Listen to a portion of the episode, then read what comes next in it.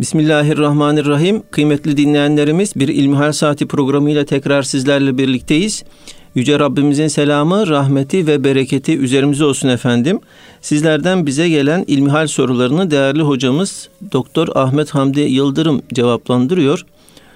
Muhterem hocam ilk sorumuz tesettürle ilgili bir hanım dinleyicimiz e, bize şöyle yazmış.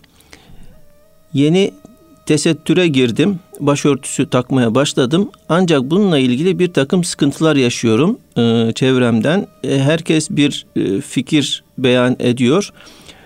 Bu konuda bana neyi tavsiye edersiniz diyor. Elhamdülillahi Rabbil Alemin ve salatu ve selamu ala Resulina Muhammedin ve ala alihi ve sahbihi ecmain. Tabi her Müslümanın Allah'ın emirlerine ve yasaklarına riayet etme zorunluluğu vardır. Her insanın Allah'a iman etme zorunluluğu vardır. Ama e, iman ettiğini söyledikten sonra, Müslüman olduğunu beyan ettikten sonra bir kimsenin Allah'ın emirlerine karşı duyarsız olması düşünülemez. Binaenaleyh erkek olsun, kadın olsun hepimizin Allah'ın emirlerini yerine getirme, yasaklarından da kaçınma mecburiyetimiz var. Cenab-ı Allah hem erkeklere hem kadınlara örtünmelerini emrediyor. Hem erkeklere hem kadınlara gözlerini haram olan şeylerden sakınmalarını emrediyor. Burada e, daha fazla kadının örtünmesi gündeme geliyor. Çünkü erkeğin hayatın içerisinde yoğun bir akışı olduğu için, bir meşguliyeti olduğu için ona e, biraz daha tolerans tanınmış. Veya kadın daha fazla cazibe merkezi olduğu için, daha yoğun e, cemal tecellisinin ortaya çıktığı bir insan olduğu için onun örtünmesi istenmiş. Öyle veya böyle hikmetini Cenab-ı Allah'ın bildiği, bizim aklımızla e, kavramaya çalıştığımız ama temelinde Allah emrettiği için yaptığımız, yerine getirdiğimiz bir emirdir tesettür ve ibadet yoğun, taabbudi dediğimiz hikmetini, illetini araştırmaya, deşmeye gerek duymadan yerine getirmek mecburiyetinde olduğumuz bir emirdir. Kadınlar söz konusu olunca Cenab-ı Allah Kur'an-ı Kerim'inde kadınların örtünmelerini Efendimiz Aleyhisselatü Vesselam'a hanımlarına, müminlerin hanımlarına söyle, örtülerini üzerlerine çeksinler. Efendim ve yine Nur suresinde tafsilatlı bir şekilde görünen yerleri hariç bunu da alimlerimiz elleri ve yüzleri olarak tanımlamış. Yani elleri derken kollar değil sadece bilekten aşağısı ve e, yüz, gözü, e, burnu, ağzı e, çünkü e, görmeye ihtiyacı var, konuşmaya ihtiyacı var. E, bunlar açık kalacak şekilde bedeninin diğer yerlerini örtmesini Cenab-ı Allah emretmiş. Bu örtülmeye tesettür diyoruz. Yani e, örtüye bürünme, örtüye girme diyoruz. Asıl olan e, eller ve yüzler hariç kadının bütün bedenini örtmesi meselesidir. Burada hem memleketimizde hem diğer İslam ülkelerinde e, her toplumun e, kendilerine ait adet ve örfleri muvacehesinde bir örtüleri söz konusudur. Hz. Peygamber aleyhissalatü vesselam Efendimiz döneminde örtüyü emreden ayetler indikten sonra Ayşe validemizden gelen rivayetler Medine sokaklarının e, kara çarşaflarla dolduğu şeklindedir. E, bugün bildiğimiz anlamda bir takım e, kardeşlerimizin kullandığı anlamda bir çarşaf değil bu. E, buldukları bir kumaşı başlarından aşağıya indirmeleri ve genelde de bu siyah renkli bir kumaş olduğu için kara çarşaf olarak değerlendirilmiş. Böylelikle tesettüre tam riayet ettiklerini Ayşe validemiz bizlere haber veriyor. Bugün tabi e, kadının fıtratında yani kadını Cenab-ı Allah bir zinet olarak takdim ediyor. Bir süs olarak, bir cemal tecellisi olarak takdim ediyor. Ayrıca kadın e, kendisini ekstra bir süslenme ihtiyacı içerisinde görüyor. E, tesettüre yeni başlayan yani eskiden e, baş açık gezen bir kardeşimiz e, tesettüre girdiğinde tabi birden eski hayatından kopmak kolay olmuyor. Veya şöyle söylemek gerekiyor. E, insan tesettür biçimini, örtünme biçimini ailesinden alıyor, çevresinden alıyor, girip çıktığı ortamlardan alıyor. Binaenaleyh tesettürlü olmak demek sadece bir kumaşla, bir örtüyle, bir çarşafla bedeni örtmek anlamına gelmiyor. Bulunduğunuz ortamın da e, bir şekilde değişimi anlamına geliyor. Çünkü eğer siz bulunduğunuz ortama hükmedemiyorsanız o ortamın, yaşadığınız çevrenin, oturduğunuz, kalktığınız insanların bir süre sonra size doğrudan veya dolaylı bir şekilde etki etmesi söz konusu oluyor. Bu yönüyle merhum şehit Seyyid Kutup e, Maalim fit Tarik eserinde yani yoldaki işaretler adıyla Türkçe'ye tercüme edilen eserinde çok önemli bir konuya temas eder. Der ki bizim Müslümanlığımızla sahabe-i kiram efendilerimizin Müslümanlığı arasındaki fark nedir diye sorulacak olursa çünkü sahabe-i kiram efendilerimiz Allah için annelerinden babalarından vazgeçebilmişler. Hazreti Peygamber aleyhissalatü vesselam Efendimiz'e hitap ederken anam babam sana feda olsun ya Resulallah diyorlar. Yani insanın şu hayatta sahip olduğu en değerli şey anne babadır annesinden babasından vazgeçecek kadar Hazreti Peygamber aleyhissalatü vesselam Efendimizin ayağına bir diken batmasındansa binlerce canın feda olsun diyecek kadar Hazreti Peygamber aleyhissalatü vesselam Efendimiz için kendilerinden geçmiş insanlar. Bugün mesela bir ülke Efendimiz Aleyhisselatü Vesselam'ı çirkin gösteren karikatörler yayınlıyor. Bunu yayınlamak insan e, düşünce özgürlüğüne girer diyor. E bir takım Müslümanlar bu ülkenin ürettiği malları boykot ediyorlar. E bakıyorsunuz e, Müslümanım diye gezen insanlar o ülkenin markalarını kullanabiliyorlar. O ülkenin e, marketlerine girip çıkabiliyorlar. Yani bir içeceğinden bile vazgeçemiyor. Basit bir alışkanlığından bile vazgeçemiyor. Günümüzün tırnak içerisinde Müslümanım diyen insanı bırakın anasından babasından. Ha gerçi bugün anayı babayı da feda eder. Aman kendisine bir şey olmasın.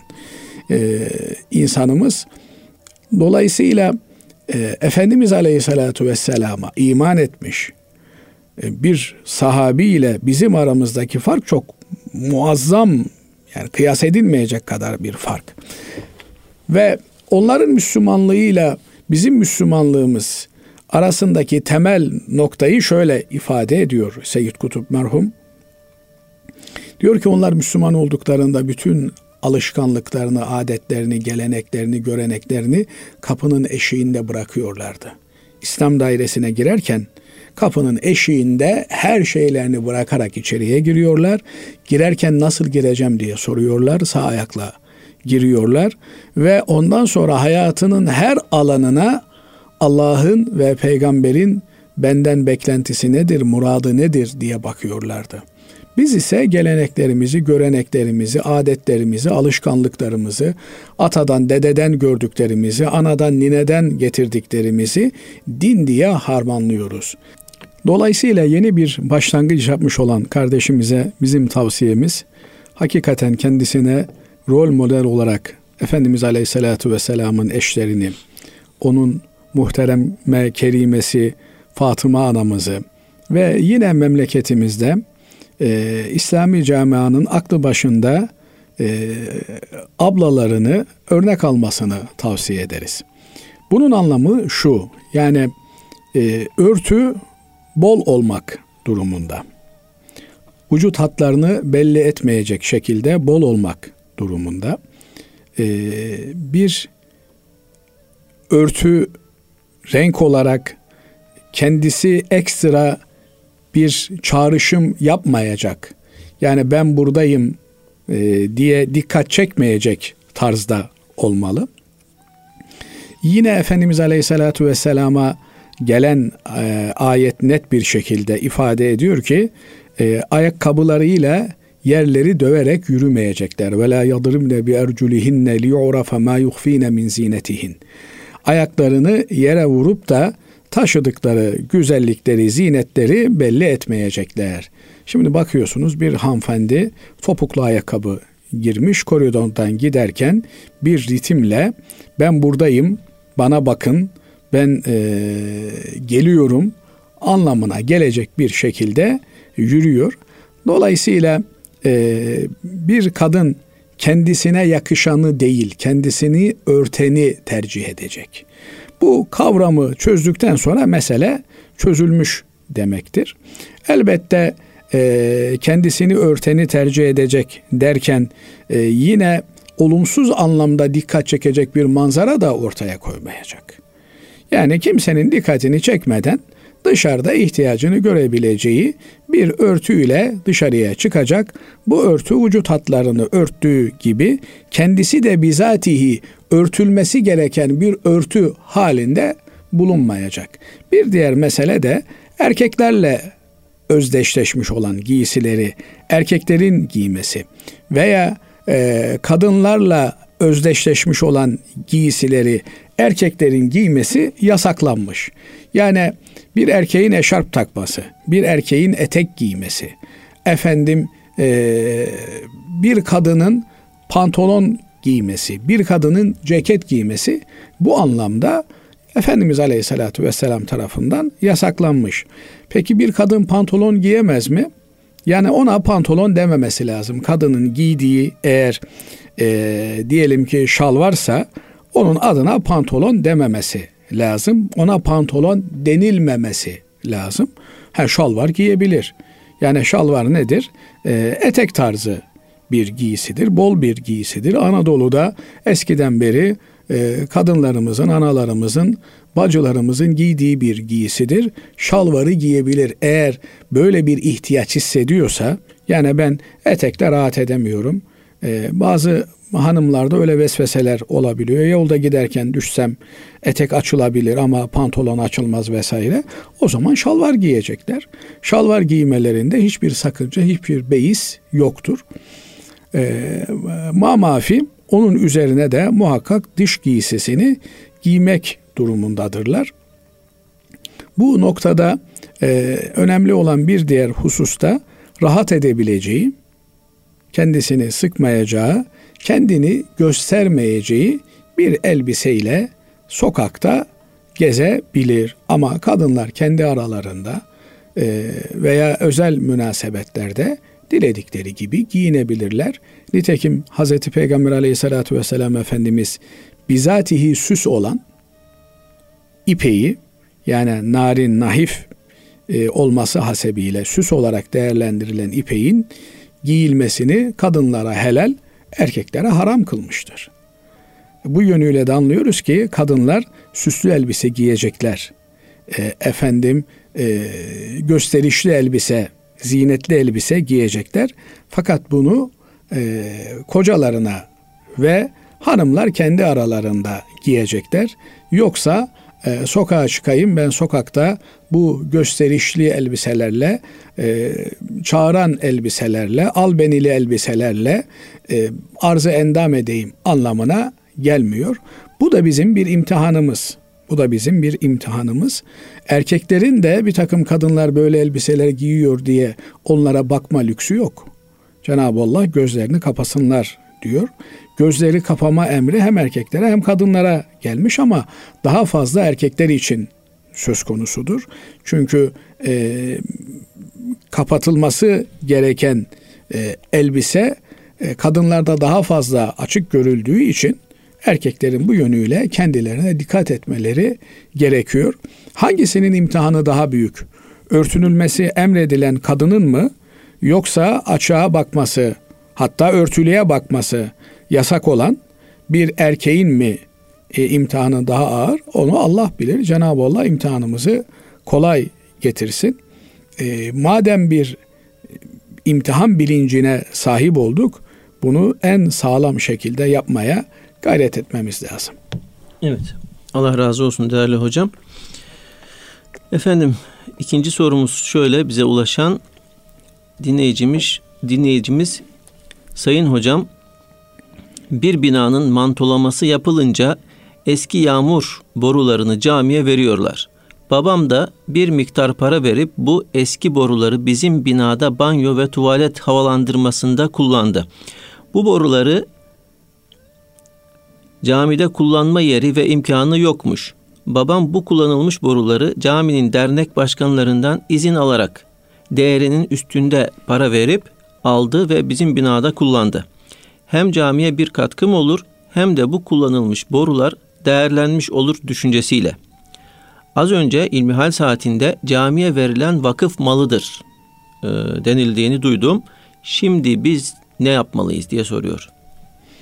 Şimdi camiye verilen vakıf malıdır e, ifadesi genel anlamıyla doğru bir ifade ise de burada e, şunu unutmamak gerekiyor.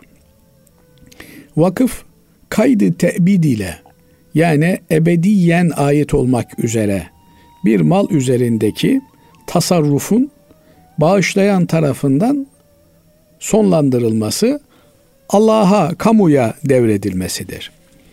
Ee, ma mafi kamuya geçmiş olan vakıf malları da eğer değerlendirilebiliyorsa verildikleri amaç için değerlendirilir. Yok eğer onun için değerlendirilemiyor ise o zaman uygun bir yere sarf edilir. Şimdi camiye kullanılmış eski e, su atığı oluklarını, yağmur oluklarını bağışlamışsınız. E, caminin bunları kullanabilecek imkanı yoksa bunun anlamı ya caminin bir kenarında çürümeye terk edilecekler veya cami derneği bunları uygun bir şekilde değerlendirecek. Nasıl değerlendirebilir? Ya ihtiyacı olan bir hayır kurumuna, işte camidir, medresedir neyse oraya bağışlayacak veya satıp parasını caminin bir ihtiyacına kullanacak. Burada da cami derneği uygun olan mütevelli heyeti uygun olan şekilde caminin ihtiyacına harcanmak üzere bunları değerinin üzerinde bir fiyata satmış. Yapılması gereken olmuş. Dolayısıyla bu olukları alan bir kimsenin vebali olmadığı gibi bunları satan kimsenin de bir vebali olmaz inşallah. Çünkü e, burada bizatihi caminin bunu kullanma imkanı yok. Fakat caminin kullanma imkanı varken caminin bir köşesine e, adamcağız getirmiş bir hat levhası asmış. İşte biz bunu buradan alalım, satalım deme lüksü olmaz cami derneğinin. Ee, ha şu olabilir. Yani caminin varlığı için, devamı için çok acil bir ihtiyaç söz konusu olur. Belki o zaman söz konusu edilebilir. Fakat burada bir vebal olacağını düşünmüyorum. Cami derneği de doğru yapmış. Bu Hacı abi de e, fazla para vermek suretiyle sevaplı bir iş yapmış benim kanaatimce. Evet genellikle e, hep şey denir ya hocam işte e, vakıf malı satılmaz, vakıf malı alınmaz diye. Sanırım e, buradan kaynaklanıyor bu soru. Bunu nasıl değerlendirirsiniz? Yani vakıf malının e, satılması yani genel olarak e, fıkhi açıdan. Şimdi vakıf malı satılmaz tabi. Ama vakıf malı nedir sorusunun cevabı önemli. Yani vakıf malı olabilmesi için birinin ben bunu şu amaçlı buraya vakfettim demesi lazım gelir. Ve e, hatta Osmanlı döneminde bunun mahkemece tescil edilmesi lazım gelir. Şimdi adamcağızın bir tanesi getirmiş e, babasının e, mushafını, Kur'an-ı Kerim'ini camiye bırakmış ve bu adam getirdi bunu camiye bıraktı diye bu vakıf olmaz. Bazen ne oluyor? Evde dağılmış, yırtılmış olanı ben bunu şimdi nasıl e, usulüne uygun imha edeyim, götüreyim camide orada e, hocalar ne halleri varsa görsünler türünden bir muamele oluyor. Bu tür şeylerde e, caminin e, derneği veya eğer bir vakıfsa mütevelli heyeti e, uygun çözümler üretmeye yükümlüdür. Şimdi cami e, vakıf malı satılmaz diyoruz ama e, bir sürü vakıf zeytinliklerimiz var. O vakıf zeytinleri satılıyor. Yani vakıf nedir? Vakıf temelde taşınmazdır. E, işte camiye bir arsa bağışlamış biri. O arsa orada yerleşim varsa, yerde bir yerleşim varsa, dağın başında ıssız bir yer değilse o cami arsasına dokunulmaz. E, ama e, cami depremde zarar görmüş. E bu cami vakıf malıdır. Buna dokunamayız diye e, öyle mi bırakılacak? Yok. Yıkılacak. Tekrar yenisi yapılacak. E, binaenaleyh vakıf malları içerisinde eğer e, amacına uygun artık kullanılamayacak olanlar varsa onlar istibdal dediğimiz değişime tabi olurlar. El verir ki burada da hassas olmak lazım gelir. Çünkü vakıf meselesi hassas bir mesele. Evet Allah razı olsun. Efendim yurt dışından gelen bir soru şöyle yazıyor dinleyicimiz. Ben bir kızla dini ve devlet nikahı kıydım. Evlenmeden, cinsi münasebette bulunmadan yalnız halvette olduk. Ayrılası olduk. Talakı sadece devlet nikahı boşanma kağıdına imza atmakla yetindik. Aramızda bir bağ vardı. O da şu imza ile düşmüş oluyor bildiğim kadarıyla. Yanlışım varsa düzeltirsiniz. Sorum şu. Geri birleşebilir miyiz? Birleşebilirsek yeniden gidip nikah mı kıymamız lazım diyor. Şimdi e, evlilik tarafların irade beyanlarıyla oluşuyor. İki taraf birbirlerini eş olarak kabul ettiklerini şahitlerin huzurunda beyan ettiklerinde evlilik akti gerçekleşmiş oluyor. Bu evlilik akti üç bağ ile, üç talakla bağlı. Bir e, talak verildiğinde geriye iki talak hakkı, iki boşanma hakkı kocanın elinde bulunuyor. Burada anlaşılan mahkeme aracılığıyla boşanmışlar. Karşılıklı rızaya binaen mahkeme aracılığıyla boşanmışlar. E, fesihtir veya talaktır. Önemli olan bu üç haktan biri gitmiş demektir. Geriye iki hakları kalmıştır. Tekrar bir akitle, tekrar bir mehir konuşarak birbirleriyle evlenebilirler. Ama bu gibi meselelerde e, muhakkak surette kendilerine en yakın olan bir müftülüğe gidip e, müftü efendiyle veya onun yetkilendirdiği vaiz hocamızla e, vazifeli olan kardeşimizle konuşup meselelerini anlatmaları gerekiyor. Çünkü bazen e, bazı şeyleri sormak lazım geliyor. Bu nedenden dolayı e, bu tür meseleleri radyo üzerinden e, öğrenmek yerine birebir e, uzman bir hocamızdan öğrenmeleri daha doğru olur kanaatindeyim. Allah razı olsun hocam. Efendim e, şimdi kısa bir araya gidiyoruz. İnşallah aradan sonra kaldığımız yerden devam edeceğiz. Kıymetli dinleyenlerimiz İlmihal Saati programımıza kaldığımız yerden devam ediyoruz. Değerli Doktor Ahmet Hamdi Yıldırım hocamız sizlerden gelen soruları cevaplandırıyor. Değerli hocam diye yazmış dinleyicimiz. Ülkemizde çokça yaygın olan bir söz var. Pazarlık sünnettir. Bu doğru mudur? Gerçekten pazarlık Peygamber Efendimizin sünneti midir? Ben pazarlık etmesini beceremeyen birisiyim ama biliyorum ki bazı satıcılar nasıl olsa müşteri pazarlık edecek, indirim isteyecek diye fiyatı biraz yüksek tutuyorlar. Satıcı ilk söylediği fiyata satınca da ben aslında bir miktar yüksek söylemiştim. Bunun asıl fiyatı şudur. Buyurun bu fiyattan demiyor. Bu durumda müşteri haksızlığa uğruyor, satıcı da haksız bir kazanç elde etmiş oluyor. Bunun dini izahı nedir diye soruyor dinleyicimiz. Evet, önemli bir e, soru. Yani bu tür e, ticari ilişkilerde, bu tür muamelatımızda esas olan Efendimiz Aleyhisselatü Vesselam'ın şu hadisidir. Rahimallahu raculen samhan izâ ba'a ve izâ iştara ve izâ qada ve izâ iktada. Allah müsamahakar olan, üçüne beşine bakmayan kişiye rahmet eylesin. Alırken ve satarken, borcunu isterken ve borcunu öderken. Ne demek? Ya işte bir şey almışsın, 10 lira 5 kuruş tutmuş. Tamam ya 5 kuruş kalsın. Veya e, 9 lira 90 kuruş tutmuş. 10 lira kalsın önemli değil. Şimdi bazen bakıyorsun 9 lira 99 kuruş tutmuş. O adam bir kuruşumu isterim diyor. Tutturuyor.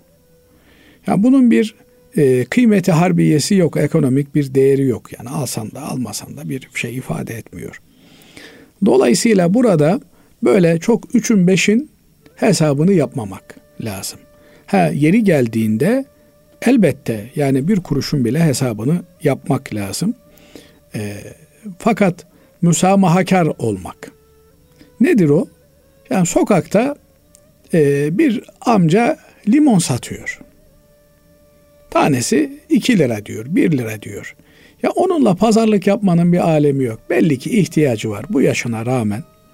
Sokağın soğuğunda açmış tezgahını orada limon satıyor. Dilenmiyor. Yine bir alışveriş içerisinde bulunuyor. Veya e, köylü teyzem pazara malını getirmiş. Orada satmaya çalışıyor. Orada eğer bir kimse varlıklı bir kimse ise yani hakikaten kendi durumu müsait bir kimse ise ihtiyaç sahibi kimselerden alışveriş yaparken üçün beşin hesabını yapmamalı. Şöyle bir söz vardır. Allah'ın güzel kulları, evliyaullah kimsenin alışveriş yapmadığı dükkanlardan alışveriş yaparlar. Şimdi bazen bakıyorsunuz mahallede bakkal var, sokakta bakkal var. Efendim daha ucuz diye ta ötedeki bir markete gidiyor. Eğer ihtiyacı varsa hakikaten orada 5 lira düşük fiyata alması onun için ekonomik bir anlam ifade ediyorsa buna kimsenin diyecek bir şeyi yok.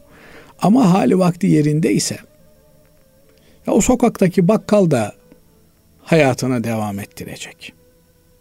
Binaenaleyh onun bir komşuluk hakkı hukuku da var. Bu gibi noktalara bakıldığında Selefi Salihin döneminde çarşıda, pazarda alan pahalı almaya, satan ucuza satmaya çalışırdı şeklinde birçok örnek görmekteyiz. Hatta e, Hanefi mezhebinin kurucusu sayılan Ebu Hanife Hazretleri aynı zamanda tacir bir kimse, ticaretle meşgul, kumaş ticareti yapıyor. Bugünkü anlamda tekstil tüccarı.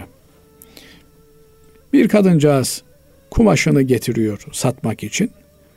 Ne istiyorsunuz diye soruyor. 100 dirhem diyor. Fazla eder diyor. 200 dirhem, 300 dirhem, 400 dirheme kadar pazarlık sürüyor. 400 dirheme de fazla eder deyince İmam Ebu Hanife Hazretleri rahmetullahi aleyh diyor ki kadıncağız siz benimle dalga mı geçiyorsunuz diyor. Yok estağfurullah diyor. O günün çarşı pazarında problemler hızlı bir şekilde çözülsün diye bilir kişiler var.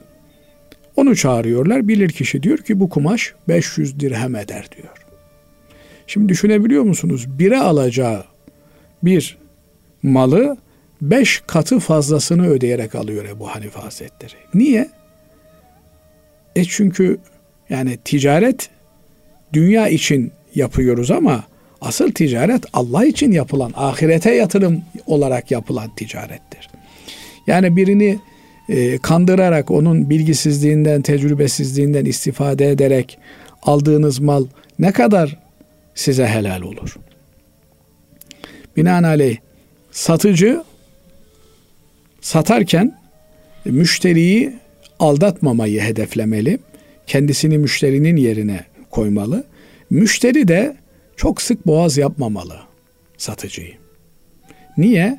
E çünkü o adam da bu işten ekmek yiyecek. Yani bazıları zararına alışveriş yaptığında mutlu oluyor. Yani adam 3 liraya aldığı malı 2 liraya satıyorsa mutlu oluyor. E başkasının zararından mutlu olmak bir Müslümana yakışmaz ki. Ama kardeşimiz diyecek ki şimdi ya adam öyle diyor ama zararına değil.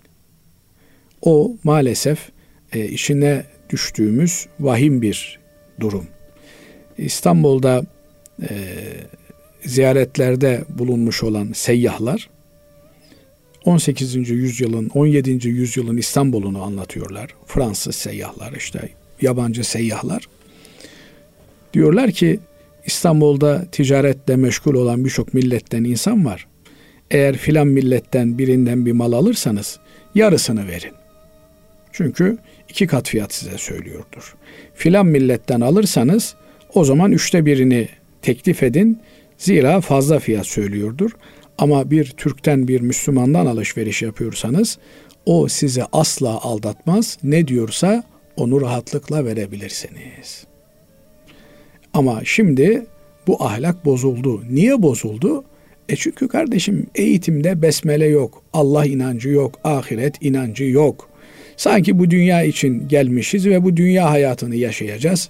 Bunun hesabının verileceği bir alem yok. E niye adam o zaman e, özverili olsun? Ama biz inanıyoruz ki bir insanın mutlu olması e, her şeye bedeldir. Dolayısıyla bir ticaret yapıyorsun. Bu ticaretinde karşı taraf mutlu bir şekilde ayrılıyorsa senin ticaret hanenden bu senin büyük bir kazanımındır. Böyle bakmak lazım olaya. Ama eğer e, yüksek fiyat olduğunu düşünüyorsa o zaman insan teklif edebilir tabii. E, yani 100 lira demiş adam 50 lira olmaz mı diyebilir. Veya gerçekten 50 liralık bir bütçesi vardır. E, burada e, teklif edebilir ama e, ısrar etmek doğru değildir. Niye? Israr edince bu sefer karşıdaki adamı belki de yalana mecbur edeceksin. Yeminler etmeye başlayacak. Dolayısıyla e, sünnet olan müsamahakar olmaktır. Yani pazarlık sünnettir. Ee... İfadesi doğru bir ifade değil. Sünnet olan müsamahakar olmaktır.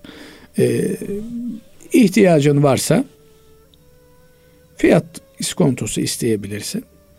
Ee, satıcı da eğer karşısındakini ihtiyaçlı görüyorsa o da ona göre fiyatı düşük söylemeli. Ee, ona yardımcı olmaya çalışmalı. Evet. Evet hocam Allah razı olsun. Diğer bir sorumuz şöyle.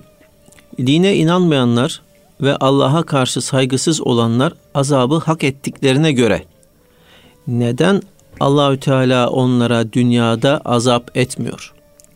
Çünkü dünya bir imtihan yurdu. E, bugün azabı hak, hak etmiş olabilir, yarın tövbe edecek demektir.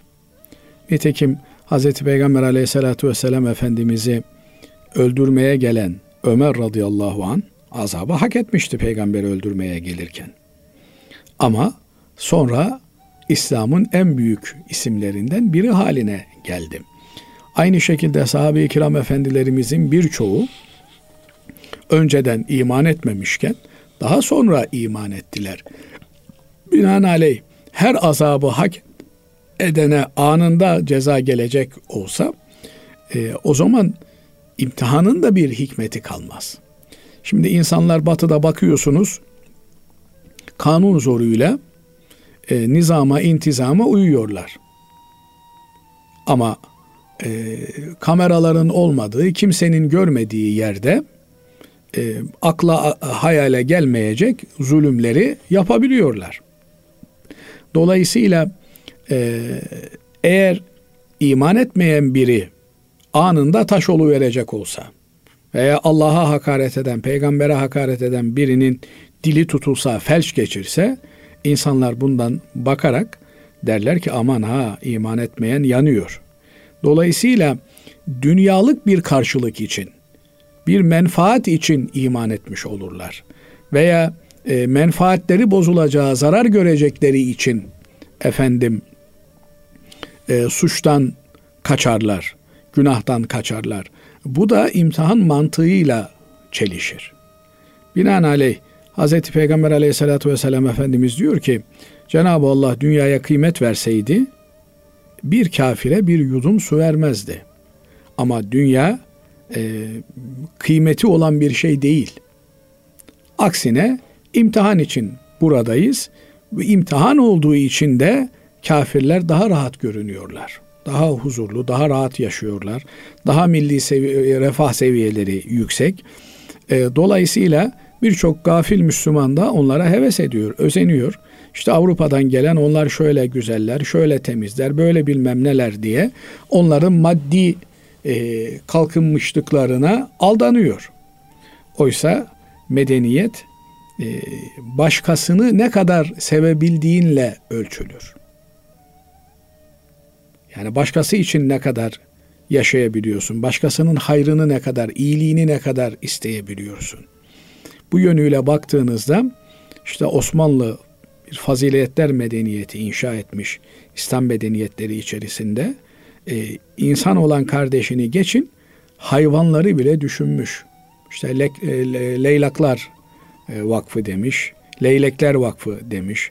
Efendim e, kanadı kırık kuşlar vakfı demiş.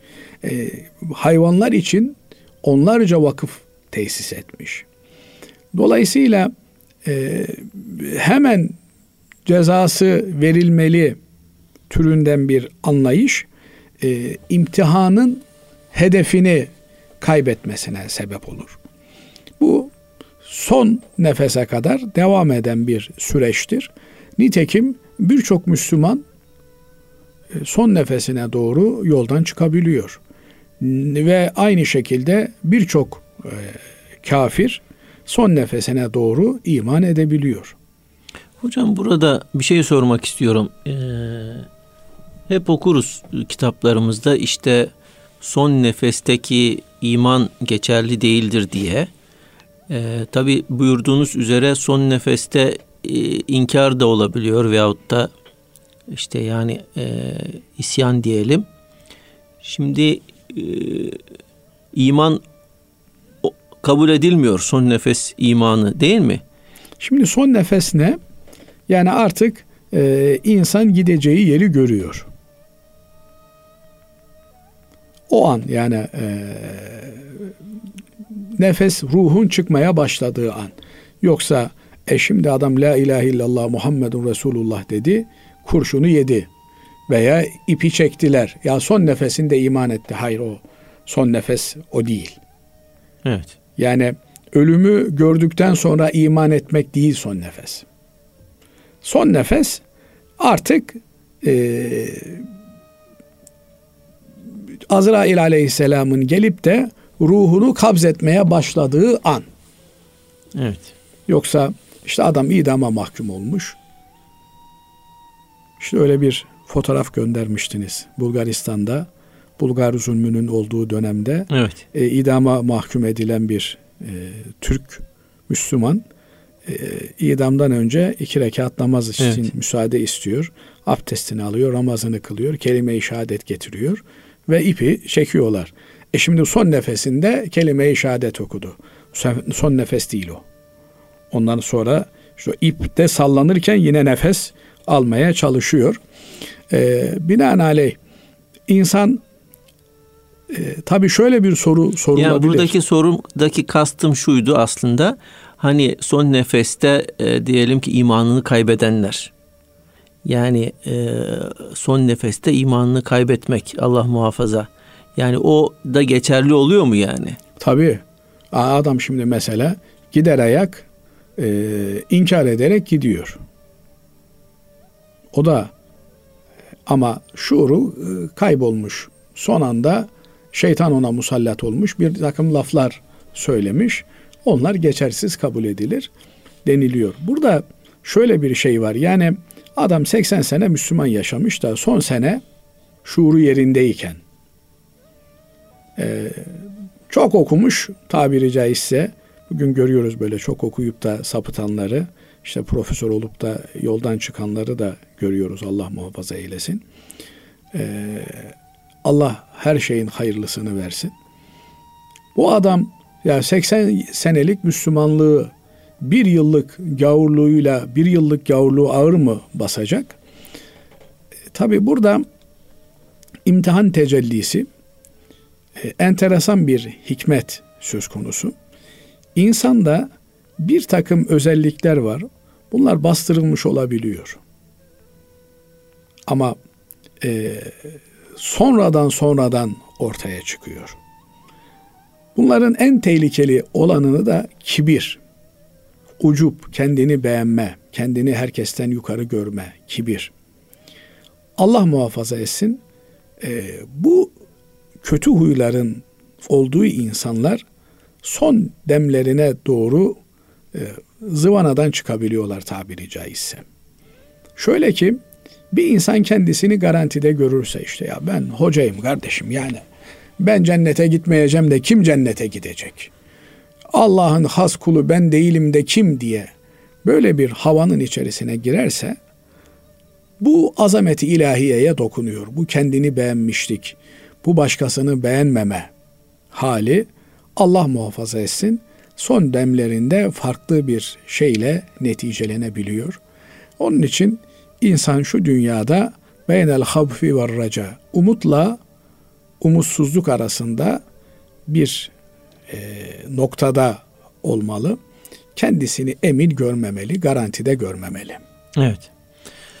Allah razı olsun. Hocam bir diğer dinleyicimiz teyemmüm ne zaman yapılır? Sağlık sorunları sebebiyle teyemmüm yapılabilir mi diye soruyor.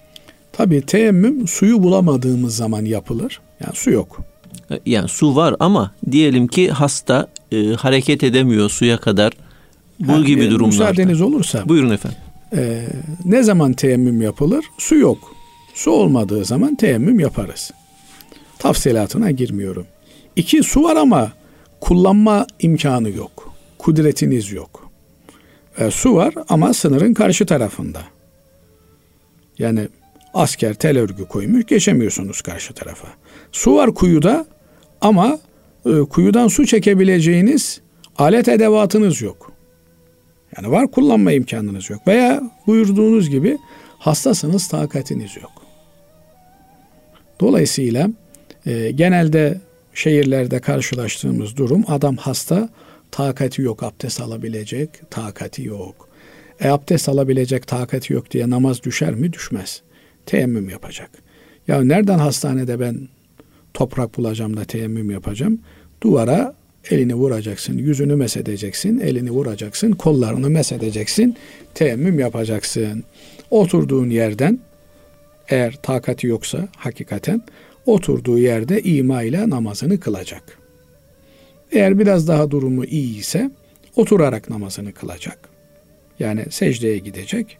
E, ayakta durmaya mani bir durumu yoksa o zaman normal namazını kılacak. E, demek ki e, suyun e, fiziken yokluğu veya var da kullanma imkanı yok ise teyemmüm yapabilir kişi. Teyemmüm yaptığında normal abdest almış gibidir. Onunla namazlarını kılar. Cenab-ı Allah bütün hastalarımıza şifalar ihsan eylesin. Amin. Özellikle de bu içinde bulunduğumuz salgın döneminde hastalığı ağır geçirenler olabiliyor. Ben de mesela hastanede işte e, bir ay kadar önce bir on gün kadar yattım. Teyemmümle namazlarımı kıldım. Çünkü elimde e, anjoketler var. E, takatim yok. Evet. Abdest alabilecek dermanım yok. Teyemmümle e, abdestimi aldım ve namazlarımı kılmaya gayret ettim. Cenab-ı Allah kabul buyursun. Elhamdülillah. Elhamdülillah. Değerli hocam bugünlük son sorumuz.